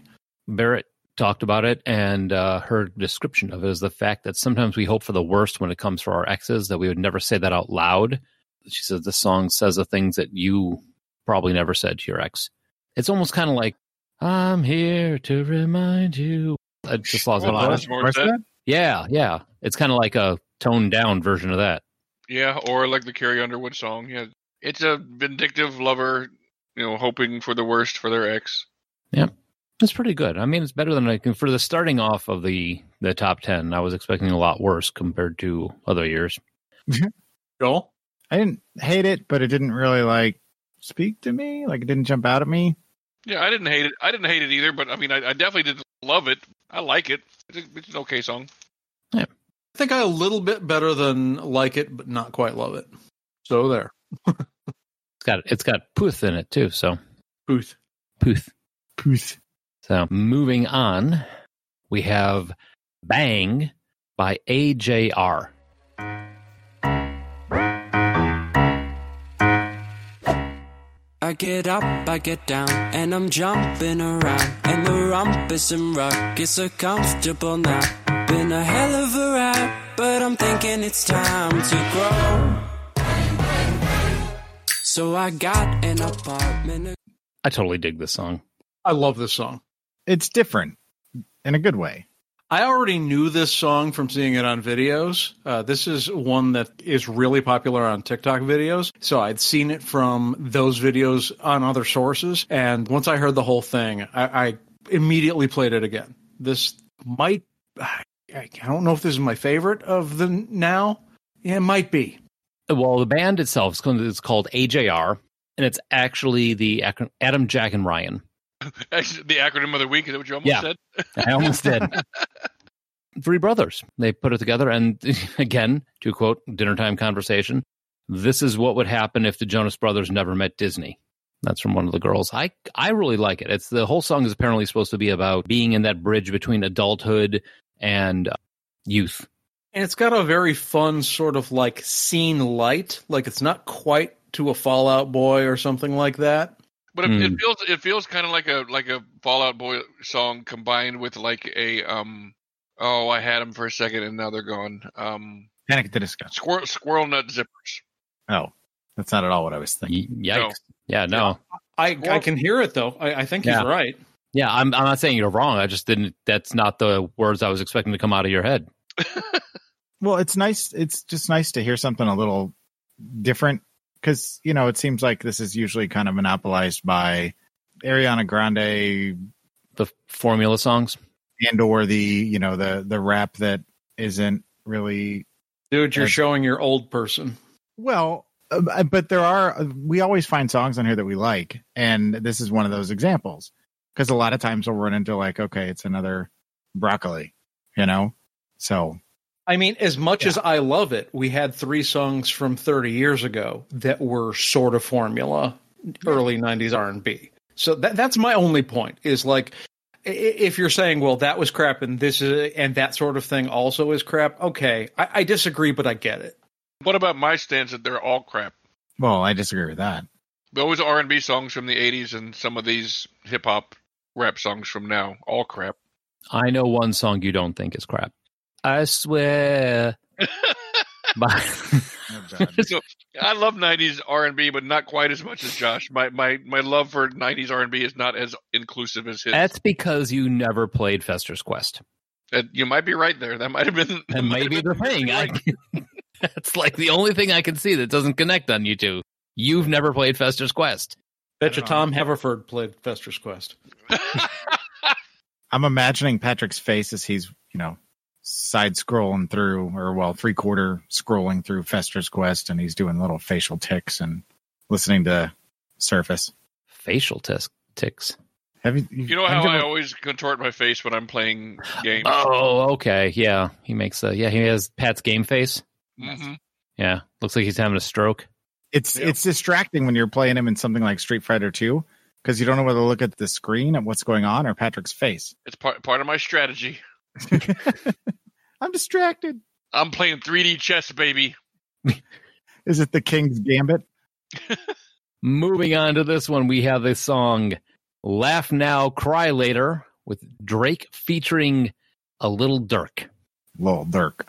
Sometimes we laugh and sometimes we cry, but I guess you know now. Baby, I took a half and she took the whole thing and slow down. Baby, we took a trip, now we on your block and it's like a ghost town. Baby. So my my take on this is if you like Drake, this will be something that you like. If you don't like Drake, this will probably not be your thing. For sure. And I do think while it sounds a lot like everything else, Drake, it, this this is fine. Like I, I don't love it. Uh, I might even like it though. It's now for, uh, refresh my memory on this one. Last year's Billboard Top Ten, Drake was on there also with that God's God's Plan. Was that it? That was two years ago. Two years- That was- yeah, two years oh ago. wow, jeez, two years. This is- ago. uh, three years in a row with uh, Drake in this show, okay, and all of the songs do sound a little samey. Actually, I think God's Plan was probably the best of the three, though. no, see now I'm I'm totally different. I think God's Plan was probably the worst of the three. Huh. I think Yeah. last year's was the worst of the three, and I can't even remember what it was now. There was the one where they had the video where they were they were the mechanics, Yeah, but I can't remember the song itself. right. Fix it. But again, and this is I can't remember who he had with him too, but the featuring was somebody I don't like at all. God, who was that? when did it become featuring? When did it just be why is it why whatever happened to Drake and so and so sing this song? It's always featuring. I mean, I mean th- that's been a thing in hip hop culture for like twenty years. Oh, Yeah, where where you'll have somebody, it's like they're gonna do a verse on your video, okay. and you'll get a little bump from their fans, and then they'll maybe get a little bump from yours. Hey, okay. was it Drake and Future? Yes, And Life yeah, is good. that's the one. yes, Mm, Yeah. yes. Future, because I do not like him. yeah, so this is where I raised my not the target audience fa- uh, flag on this one. Yeah. I mean, it's it's not you know, Drake's not my thing. It's not as bad as some of the stuff I've heard. You know, this one I think it's better than the rest. It's, For sure, we have heard some rap that is like, even though I'm a fan of some modern rap, there's some stuff we've heard that all of us are just like, whoa, okay, this might be our old person talking, but I cannot get into this. This is Little Uzi from a couple years ago. yeah, for sure. That sort of thing. And this, like, I don't love it, but like, if it was on the radio, I wouldn't change it. I'd bump to it and then move on to whatever's next. I'll be like, who's screwing with my radio? I don't Sorry, know. I thought that was funny. Screw you guys. I mean, I, I'm picky about my hip hop, and you know, f through Billboard, I found Fetty Wap. So there's stuff out there that I like, but every Drake song I've heard, I just kind of was like, meh, hit next. You know, You say that like finding Fetty Wap is a good thing. I like I I got the album because of the the show. Hey, Oh, Pat, Jesus. Pat, I w- I went to the doctor the other day. They found Fetty Wap. Gonna have What to was, get your, some, what was your Fetty Wap index? yeah, I'm gonna have to about 46. I'm gonna have to get some shots for that. I don't know. so moving on, as we expected, there's a Bieber in the mix. So we have got Uh, anyone? Not yet. Oh, sorry, missed it. Yeah, no, no, no, skipped over another. We have a Dia Lupa in the mix. Dua Lipa. Dua Lipa, her two, featuring the baby in levitating. Weight of the world on my shoulders, I kept my head up. Now, baby, stand up. Cause, girl, You you. want me, I want you, baby. My sugar boo, I'm levitated. The Milky Way, we're renegading. Yeah, yeah, yeah, yeah, yeah. I got you, moonlight. You're my starlight. I need you all night. Come on, dance with me. I'm levitating. You, moonlight. This is one of those songs that falls in one of two categories. Either you're going to hear it at Cole's, or you're going to hear it at the end of a movie. See, I disagree. I'm actually I've been a fan of Dua Lipa from the beginning. And I do think that she has got like something unique and sexy going on, even though she is clearly in the like middle of the road pop music. Uh, th- this is not perfectly representative of uh, her stuff, but like I- I'm into pretty much everything I've heard from her. Really, this this is the first thing I've heard of hers that I actually like. I haven't cared for most of her stuff. I first got introduced to her when she did a Hot Ones episode, and I was like, "Who the hell is this?" And I looked her up and I listened to a few of her songs, and I was like, eh, "I don't think so." But I I liked this song before I saw it was her, so I was like, "Oh, okay. Well, I got to be honest. I I liked it, you know, just despite her." So Now, when I say it's either Cole's or or the end of a movie, that just means that it's it's like butt rock, where it's it's catchy, it's something that you're going to enjoy listening to, but don't know if it's something you're going to remember if it's not tied to something. I don't know. I mean, yeah, maybe it's not trying to say anything, Yeah. but that that's I mean, this is pop music. right, This is this. I throw this into the category of cleaning the house music. Yeah, You're cleaning up the kitchen, you put it on, and you're just grooving to the beat while doing stuff. That sort of thing. I mean, it's not some not a song I would get invested in, but as it's going on, it's definitely you know something that I'd be like, oh well, my phone's all the way over there. I have to walk over there and change it, so I'll just listen to it. yeah. I will admit that I I liked this song. Probably not going to download it or anything, but I liked it. Yeah. So moving on, we move to the Justin Bieber that I just previously spoke of, and anyone. Certain things are out of our control. If you ever move on without me, I need to make sure you know that you are the only one I'll ever, only one. Yeah, you. If it's not you, last year we hated Yummy, Yes. but I don't know. I think almost everything I've heard off of his newest album, like maybe I don't love it, but I kind of like it. Like I think musically he's growing up a little bit, and most of what I've heard from anything from his latest album has actually impressed me. All right, but but be careful because the last time we did this, the last time the public did this, we're like, hey, Justin Bieber is kind of growing up. He gave us yummy. With you that this is a dangerous statement to make. It might be He's all like, I'm- oh, you fuckers think I'm growing up? Here's some yummy for you. I- I'm hoping it's just a shit sandwich and not a shit lasagna. I mean, Justin Bieber is an, um, an uh, is a, he's an enigma. I mean, he really is. He's just got to he can do, say, record, release whatever the hell he wants, and he, well, he could be trolling everybody. He could be making for music for real. He don't. It doesn't even matter anymore. He's got Yeah. so much clout, so much money. He's got. He, I mean, he's a he's a name now. He's a one person name. He's like the And- musical Daniel Radcliffe. Yeah, like he can do whatever the hell he wants for the rest of his life. Yeah. And now the old Justin Bieber looks like the guy driving the van that's trying to get the young Justin Bieber into it. Yes, he is. With that he is mustache he's definitely sporting looking now, creepy. he's looking like a candy van. He's looking like he needs a visit from Chris Hansen. Why don't you have a seat over there? He brought some wine coolers. I can't control my horny level. it it is a it is a, a far cry from Yummy, which last year when we talked about it, we're like, this is a song made for TikTok. Mm-hmm. This one, there's actually some substance to it, if I if you can say that. Maybe I agree. not- Yeah. I mean, and musically especially, I found myself kind of surprised that I was like, okay, I mean, I'm not. I don't know who wrote Yeah. it, but whoever did write it, it's it's somebody that's you know experienced some regret, and there, like you said, there is it's lyrics of substance. it's not going to have me running out to buy a Justin Bieber record, but No. it surprised me when I heard it, to be honest. It's it's definitely a good return from Yummy. Yes. Apparently it was written by Bieber himself, Michael Pollock, and Raul Cubana. He's he's again showing steps that he's kind of growing, but you know he's always capable of of Yummy too. Yeah, I mean it's not in the top ten, so I'll mention it. One of the uh, more most personal tracks from his new album, which I've seen and heard, uh, is basically a song about how he's famous, but he's always alone. Like it's a super sad song. You really don't know how much of it is like him being honest or him just fucking with people because he Yeah. can do that.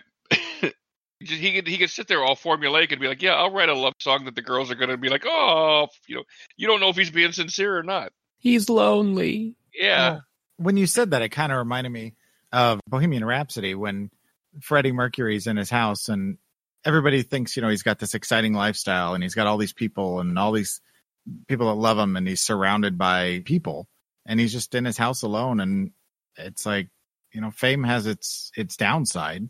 And so I can believe that, you know, he, he probably does spend a lot of time by himself because when you're at that level, it's kind of like, are these people close to me because they actually give a shit, or are they close to me because I have money and I'm famous? It's it's got to be kind of a double edged sword. Going kind of deep on the Bieber hill here right now. It's the mustache. It is. there there's a certain part of me that is kind of uh, I don't want to say enamored, maybe fascinated by the whole Justin Bieber story. Like when you rise meteorically that young, well, how does it affect your whole life? You know, it's interesting to watch it unfold. Well, from that deep cut and that poignant lyrics, we go to Go Crazy with Chris Brown and Young Thug. Lead up, got me thinking, babe. Tell me if you with it, cause I'm with it, babe. I haven't heard from you and I'm in it, babe. Just tell me what to do and I get it, babe. Gucci and Prada. Tripsy crib in the middle of the night. I know that you miss me cause I put it down right down, babe. I can put you on a flight. That's a song I work out my pimp hand to. I'm gonna go against the rest of the group. Like I don't like Chris Brown as a person or generally as an artist, and I don't care much for Young Thug. But this was one of the more surprising tracks for me on the top ten. I haven't said anything yet. Okay, I kind of, I kind of, I kind of dig it. Okay, uh, then I got my bad for assuming. No, I mean, I kind of dig it, you know, and I was trying to figure out how come I heard it before. And then I realized it was because of the goofy th- social media thing of people dancing outside their car. Yeah, and and that's the thing is like I, I hate to be the old guy that talks about well now I know what the young people say when they say but like when someone says something as a bop, this is one of a couple tracks. It's like okay, I get that this is a bop. I'm not gonna like look to it for like crazy deeper meaning, but the beat's pretty cool. Like I find myself dancing around a little bit, even though I do not like the performers. I kind of like the song. That's- I'm sorry. I'm just Pat formulated that answer so well. He must have taken a lot of time. I did. Yeah, I did not like this song at all. I I don't know. I mean, it might be that I'm biased against Chris Brown because as soon as I saw his name, I was like, oh, this- I'm not gonna like this because I don't like him as an artist or a person or as a as a boxer. I don't like him in any way. So I mean, I was a little biased. I didn't want to like it from the beginning, but I still, yeah, I didn't not like this song. I was thinking this was going to be the one. This was going to be the one that was like, oh, something's going to dethrone Bette Midler. But no, I, I actually I liked this better probably than even the. Uh, uh, it, it might be the worst so far, but I've actually kind of liked everything so far. Like I have a positive impression of the now so far. You know, I'm I'm leaning uh, liking it a little bit less because I remember the Rihanna thing and I looked up Chris Brown arrest. Oh my god! Oh yeah, he he is a I- piece of crap. It I'm still scrolling and I'm only at 2016. Jesus. Yeah, g- that's I had that in mind when listening to this and it's a can you separate the art from the artist? And while I'm not going to go support his lifestyle by going out and buy this, I kind of enjoyed listening to it. and not to just you know be the one to point it out, but if you really want to like him, uh, look up Chris Brown neck tattoo. He got a neck tattoo of the mugshot of Rihanna, all blo- uh, bloody and beat up. Really?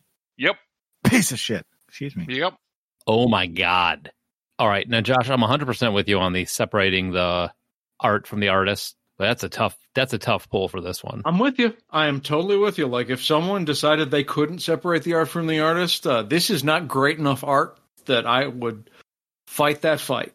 But I was surprised because I knew all that about Chris Brown, and I am inclined to dislike him. I'm surprised that despite that, uh, I actually kind of like the song. But like I said, I would not support him by buying it. Yeah, and I like I said I kind of dug it, but I obviously don't know that much about Chris Brown. I mean, it's not like information that I go digging up. You're doing a deep dive on Chris Brown. Yeah, I don't have like I'm not. I can't believe subscribed they to- didn't cover that in your subscription to Jet magazine. I'm subscribed to Chris Brown facts. Thank you for subscribing to Chris Brown Facts. So Punch. ding dong, are you subscribed? Yeah. Whap. it's Smash that like button. all right. So moving on, we have another Bieber. We do. We do. We have got Holy with Justin Bieber and Chance the Rapper. The way that we love in the night gave me life, baby. I can't explain the way you hold me, hold me, hold me, hold me, hold me. Feel so holy, holy, holy, holy, holy. Oh God, running to the altar like a track star. Can wait another second? Cause the way you hold me, hold me, hold me, hold me, hold me. Feel so holy. They say we're too young and. I like this song. I don't know why exactly. This was one mid October. Bieber was on SNL, and I don't religiously watch SNL, but Sarah and I happened to be watching Saturday Night Live, and we saw this performance, and it started out, I was like, okay, yeah, this is pretty okay, middle of the road, uh, introspective Justin Bieber. And then when it gets to Chance the Rapper's verse, it's like, okay, this is really something special. right? That's when it sold me because I, when I first, I had the same thought, and then that part started, and I, I, I was like, okay, I'm in. Yep. Right there with you. To me, it's a little blah. This one, I think, is kind of like the where where as much anyone I think was really showing him growing. I think again, this one was just kind of needed to fill another slot on the album, and it's supposedly it's about his wife. Without Chance, I'm actually with you, Mike. But I honestly think that Chance's verse elevates this. Okay. I can give you that. I mean, Chance is amazing. I mean, I did do a looking on this one and I saw one of the snarkiest reviews of it. Are you guys familiar with the webpage uh, Stereo Gum? Yeah. Okay. The title of the article about it is if Justin Bieber's wife is so really so great, then she deserves a song better than this. it was like, damn. That- And it kind of it kind of falls back into that at one point or another. A good portion of musicians do that kind of like pseudo religious, like like Billy Joel's "River of Dreams." Bob Dylan's. yeah, they they do that kind of like spiritual song, and it seems very like yeah, okay, this is you're checking the box on the on the album that you did something like this. I just did not get a groove out of this one, or you know, outside. I think Chance we do have Chance do the whole thing. How about you, Pat? We haven't heard from you on this one. Uh, yeah. I'm kind of like right in between you and Joel and Mike. It's like I don't think it's I don't think it's formulaic. I don't think it's kind of blah, and I don't think it's great. I think I mean I think it's a good song. I don't think I would change the channel if it came on, and I do agree that Chance is the best part of it. I don't I don't think it's I don't think it's cheesy or bad. I just think it's kind of a song that a dude writes for his woman, and it, it just happens to be Justin Bieber, so it's catching on. If it was just a guy singing at a frat party, you'd be like, ugh. Because he'd be the guy with the acoustic guitar. Yeah. I mean, if he was a guy singing this song without Chance the Rapper coming in, you'd just be like, okay, yeah, that's a decent song. You got potential, I guess. That's my take. All right. So moving on to number three, Race. Torres, we have Blinding Lights by The Weekend. I can see clearly when you're gone. Oh, On myself, I'm blinded by the lights. No, I can't sleep until I feel your touch. I said, I'm drowning in the night. Oh, when I'm like this, you're the one I just. I'll start this one since I was the last one on the other one. I really like this song. Um, I'm not like a, I wouldn't say I'm a huge fan of The Weeknd, but what I've heard of his, I like. I don't know really a whole lot of his stuff. I've mainly just heard it on on our top ten shows. You know what this really made me think of the whole time I was thinking it or I was listening to it Hmm. was that um, I could see this as a cover song being in a Wes Anderson movie. That's weirdly specific. It is Yeah. weirdly specific. Yeah, right. I'm But not that sure was- I disagree though.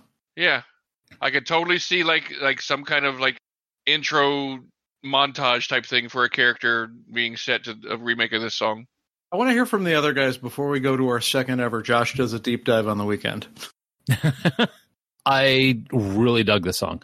It's a throwback to first wave, new wave type stuff with that synth and the the beat. It reminded me very much of like mid '80s synth pop. I dug it. I sang along to it. Li- Like it could have been in the last scene of Revenge of the Nerds. Hundred percent. Yeah, yeah. It could have been that or a, or a montage. It could easily be in a montage scene. You know, could be a montage uh, song too. It reminded me of like old school Duran Duranish kind of. I'm kind of where oh, between Mike and Pat. It, uh, I don't know too much about him other than his role in in uh, Uncut Gems, the Adam Sandler movie, and what what I've heard on the shows here. But kind of like Bruno Mars does, it's kind of feels like a throwback uh, a little bit, but while still having a modern take on things. And I I really like this song. This is probably my favorite of of the ones on the the top ten for the now it just hits that sweet spot for me between a solid pop song with a little bit of a retro vibe. I am a fan of the weekend, and I think that uh, as a pop artist, he's actually uh, crazy underappreciated because a lot of people don't actually look at the lyrics. Like it's it's obvious that like this whole album uh, is '80s inspired, but this uh, whole album, like one of the things that he does is he takes aspects of his life and like wrings all of the music he can out of them. We talked a little bit about Rockstar about how it was people's perception of him and how he's like trying to put up this front, but everything's crumbling around him. Every song on this album is about his breakups and his relationships. And this one in particular, he, he dated model Bella Hadid for a long time and they uh, broke up, got back together again. And a lot of this song is about like he's got this heartbreak while thinking about what could have been. Like this city's cold and empty. No one's around to judge me. I can't see clearly when you're gone.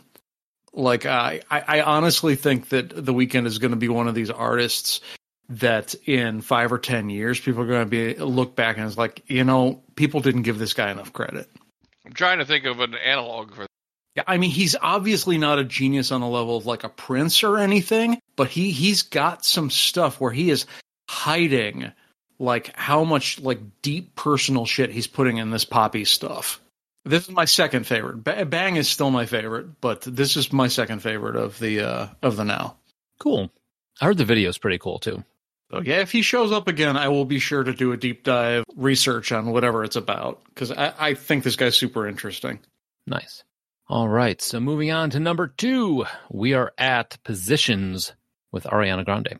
On Monday, never need no no one else, babe, 'cause I'll be switching in positions for you. Getting in the kitchen and I'm in the bedroom. I don't need a lift, they say I'm perfect through holes. All my love infinite, nothing I wouldn't do, but I won't do. Switching for you. Like most Ariana Grande songs, this one is best enjoyed on mute.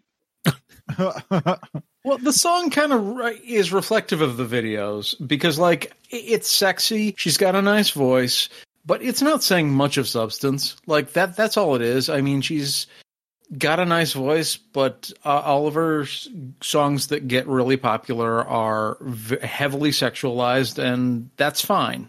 Yeah, I mean she, she's a sexy girl who sings songs about how sexy sex is. Yep, that's about right. I, I would say that's about the perfect description. It's hard for me to listen to these songs and not feel creepy because when my kids were younger, they used to watch a lot of Nickelodeon, and there was a show on there that she was on that I cannot remember the name of now for the life of me. But Wizards of Waverly Place. no, it was the one with her and um the girl from iCarly, the blonde girl, and they were roommates, and it was kind of funny. Oh shit! Yeah, she played like a the ditzy when the redhead. She yeah. was total ditz. And then the other girl was like kind of the harder edged, kind of gruff girl, and they kind of clashed, but they still got along. And I don't know. It, it's hard for me to separate that a little bit. Victorious. No, but it was in that same vein though. No, she was in Victorious. Who? Ariana Grande. Ariana Grande. That's not the show I'm thinking of though. I don't remember the name of it. Well, Anyway, shut up then. Jeez. but I, every time I hear her on Last here, time I I'm- helped that guy. I'm I, I have this exact same feeling that Pat perfectly stated. You know that it's there, uh, but I, there's not a lot of substance. It's just kind of sexy for the sake of being sexy, I guess. Salmon Cat. Yes, That's Yeah. the one. That's, the That's one. and I can't I can't. Oh, wait, it took no. me a second to realize you, you you said Sam and Cat, not Salmon Cat. salmon cat. Yes, that's what it was. I was like, what Salmon Cat? And talk about how two careers go differently. Jeanette McCurdy is Sam, and Ariana Grande is Cat. It's, it's like bosom buddies. Is it though? they both had bosom. Well, Oh, yeah, well, one goes on to stardom, and the other one is everybody goes, who was that other person? Poor Peter Scolari. Somebody call Webster, please. Wait, like Manuel Lewis, is he still alive? I don't know. No, No, he died a while ago. Sad. short time ago. All right, next one up we have is Mood by 24K Golden featuring Ian Dior. I think they're just like it's like they played Boggle with these names. Always in the mood, walk around like I'm brand new. I ain't tryna tell you what to do, but try to play it cool. Baby, I ain't playing by your rules. Everything look better with a view. I can never get attached. When I start to feel I am attached, somehow I was in a feeling bad. Baby, I am not your dad. It's not all you want from me. I just want your company. Girl, it's obvious, elephant in the room. And we're a part of it. Don't act so confused. And you love starting it. Now I'm in the mood. Now we arguing in my bedroom. I Why you always in the mood, Joel? Actually, wait, wait, back it up, back it up. First off, Emmanuel Lewis is not dead. Oh, he's not? Oh, He's not. Gary Coleman's dead. Yeah, but sorry, that's not a- sorry, Manuel. All right, all right, Joel, uh, back from Webster. What'd you think about the song? You had something to Uh, say. Well, I 100% understand why this song is number one. I, I get it. I 100% get it. It's catchy. It's upbeat. I don't It's know a that bop. I would. Yeah, this song slaps. it's it's enjoyable to listen to, but then when I kind of break it down to what the core of it, it's not great, but it's well produced. the The music is really catchy, and it's got a hook. I mean, but I, I don't know that I can say if I like it or not. I didn't want to like it, but I ended up liking it. What? Yeah. Yeah, I, honestly, this is a song that, like, it because of how strong the hook is, it makes you want to move a little bit, and like, I I was into it. Yeah. That's kind of the same experience I had. I just, before I realized it, I just was kind of, like, you know, moving a little bit to the beat. And I was like, oh, damn it. I, yeah, I have no, I have no question why this is in the position it's in. To be honest, I can see uh, lots and lots of people enjoying this song. And lyrically, I just, you know, I could relate to that whole, you know, you're in a relationship. Why are you always in a mood? you just, you can just relate to that feeling. Mike, Yes. Uh, I think you're the only one that didn't like it. I never said I didn't like it. Well, you disagreed with me when I said I liked it, so I'm just assuming. I no, I was in shock because you liked it. That's that's oh, the difference okay, there. Okay, gotcha, gotcha. yeah, it is a little shocking to be honest. It, it see, I- same right here. I think this is going to be one of those songs that you know when I started reading the lyrics and looked, looking at the lyrics of this one, it's going to be the one that all those that everybody knows and kind of sings along to, but nobody actually pays attention to what they're singing about. Yeah. kind of reminds me of uh, the Polaroid picture song. Oh wait, Polaroid picture. Yeah, shake it like uh, a Outcast. Oh yeah. Outkast. No, but that song is about divorce. It's about a family breaking up, and Yeah, everyone about sings how it. people don't know what love is anymore because they're just so busy chasing what they think it should be. Yeah, for sure, Right. I'm with you. And everyone thinks this song is a super hot, you know, uh, upbeat, poppy, happy, happy song, and everyone sings along to it and dances it, doing the shake thing and all that.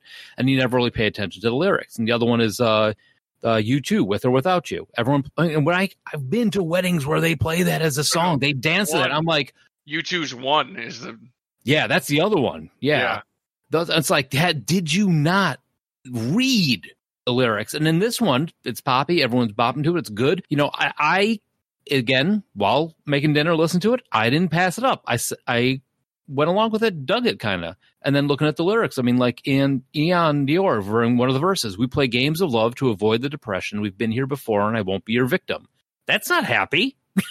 you know, I think it's going to wind up with one- as one of those categories of songs where everyone's really digging it. And then finally somebody goes, wait a second, what's he singing about? You know? Yep. but it makes for an interesting dichotomy, you know, between the pop hook and the kind of danceable sensibility versus the lyrics. And then if you see the two guys that are singing it, they're not exactly dressed to match the lyrics either. They look like kid and, uh, not kid and play. Um, Oh, it'd be amazing if they look like kid and play. they look like Chris Kraus rejects, like they were in the backup band and got kicked out. Okay. Yeah, no, I mean, I, I liked it. And the lyrics were a lot, reading them and looking at them, they're a lot deeper than I was expecting it to be. Yeah, this this was a super interesting. I, when I saw the list of songs originally, I thought then was going to be interesting, and now was going to be nothing special.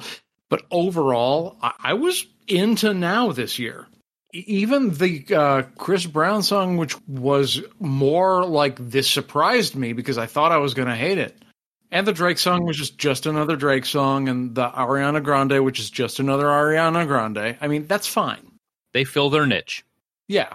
Seven of these songs I would listen to again, like I might even put onto iTunes. Hmm? I was I was surprised by the now on this one also. So How do we want to break this down? Do we want to do a uh, best overall and worst overall or best from I think- then I think best from then and best from now. That's what we usually do.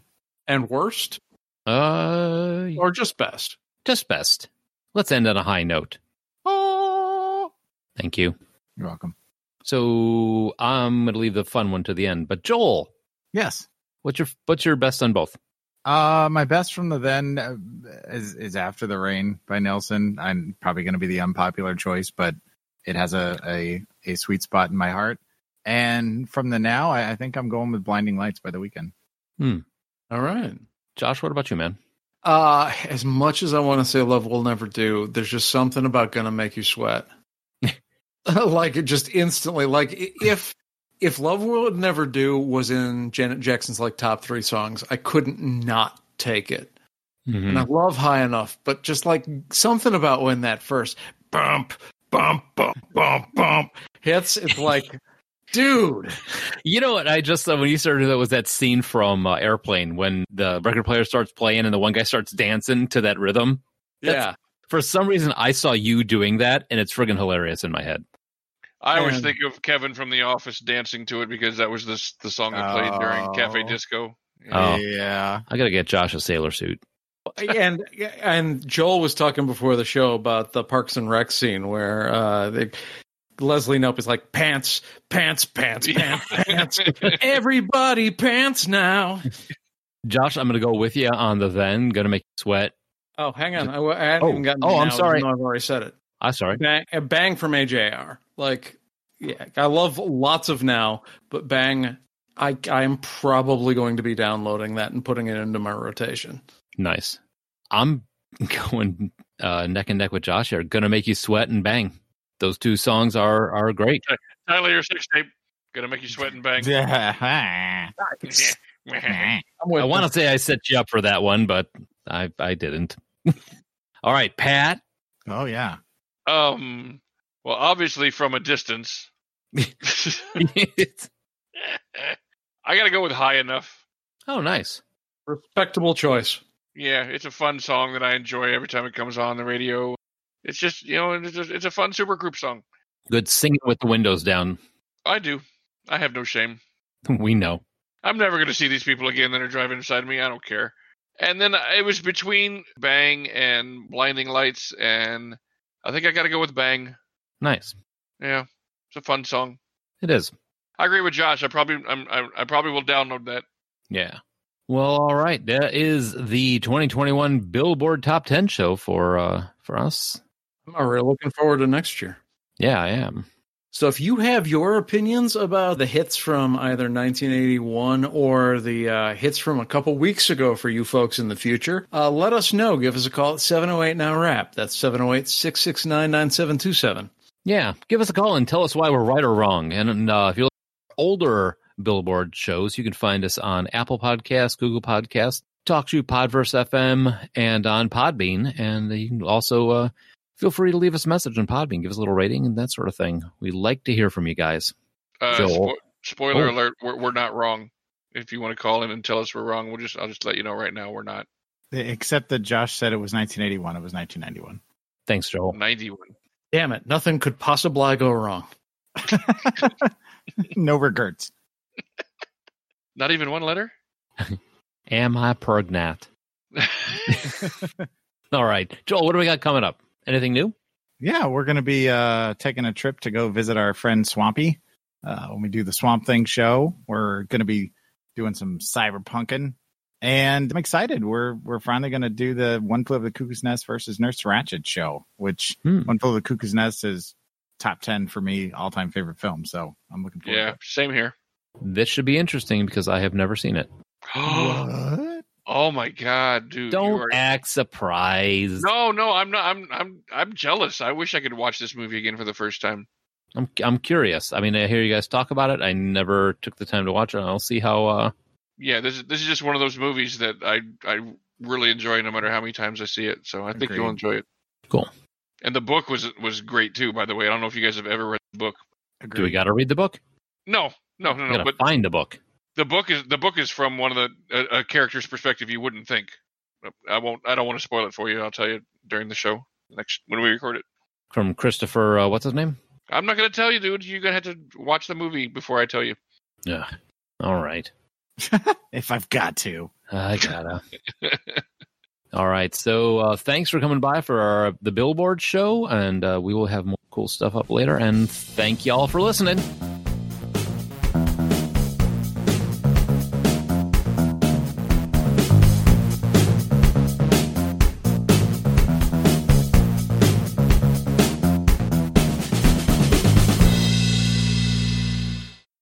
You can't wear panties and a bra on your head. That would just be ridiculous.